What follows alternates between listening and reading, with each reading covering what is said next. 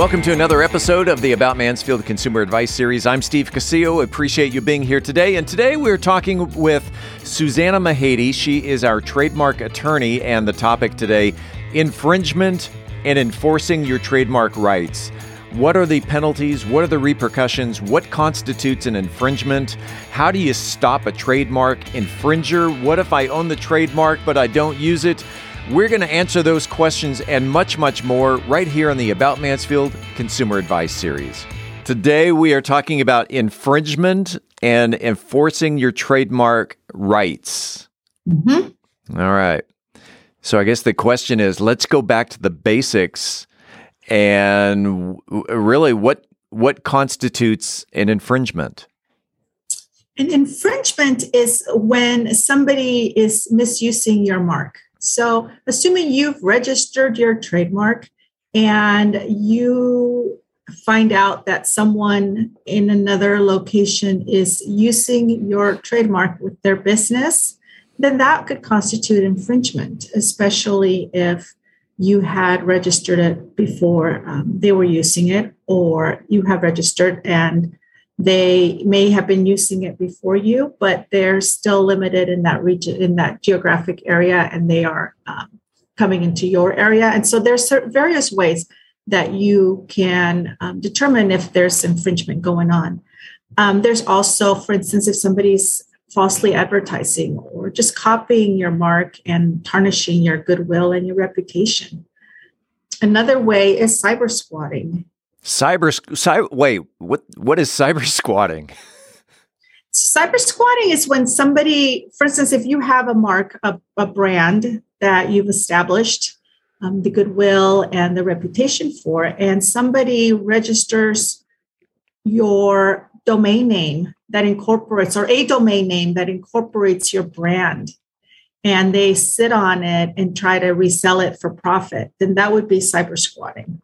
Okay, mm-hmm. when they're trying to profit from your trademark's goodwill.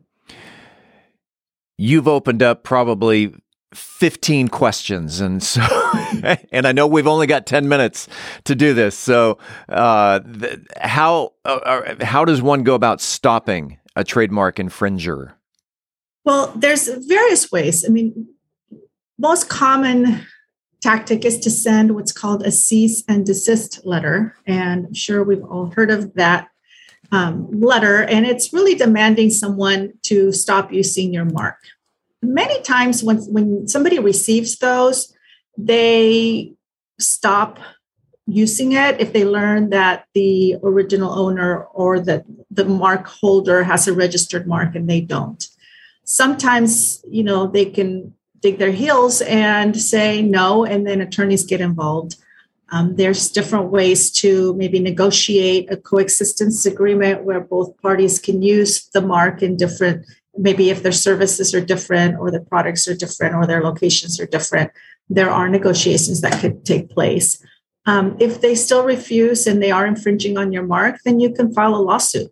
So if it's a registered trademark, if you've registered with the US Patent and Trademark Office, then the lawsuit would be filed in federal court, and you would just have to prove that the infringing mark um, is likely to confuse consumers. People may think that they're coming to your business or, or buying your products when in fact they might be um, diverted to another website, for instance, or another business. If it if it does go to the lawsuit stage is, is, there money involved or does the judge just say you know hey shut it down? Uh, it, are you, well, are you people are suing for millions and millions or tens of thousands? It, it yeah i mean it could happen. It depends on on what you know obviously the infringement that's taken place. I mean a court could award an injunction ordering the other party to stop infringing but they could also award monetary damages and yeah. these could be I mean, you'd have to be able to show that the other um, in, that the infringing party was acting in bad faith and they were intentionally copying or um, knowingly using your trademark when they shouldn't have been. And so a court could award you um, the profits that that infringer has made using your trademark. And also you could recover your legal fees. Hmm. All right, so I've a, I, I've created a trademark. I created it years ago. It's something I just don't use, but someone has started to use that name. Can I still uh, uh, can I still protect my trademark, even though I don't use it? Well, that's a big problem because you have to be vigilant in in uh, maintaining one in, in watching that others aren't using your mark and also in maintaining and using your own mark because if somebody could try to cancel your mark or ask to have um, you know your your brand could be diluted because you're not enforcing it you're not using it others may be using it and then it could become um, you know you could lose that. So you do have responsibilities and obligations to maintain it to use it and to enforce it. So if somebody is um, using it and because you haven't been using it then you lose that distinctiveness that you uh, may have had and you could lose that trademark. Question then about um, the, our, a lot of this sounds domestic. What if someone, especially if it's from a third world country, someone from Jamaica takes your creates a trademark that that you've already registered? How does one go about uh, how does one go about protecting their trademark when it's when it's taking place somewhere else in the world? There are ways to register your trademarks worldwide. Um, there's there's different um, acts. There's the Madrid Protocol, which is a way to have your trademark be recognized. Um, you know, in other countries, you can actually register in various countries um, or worldwide.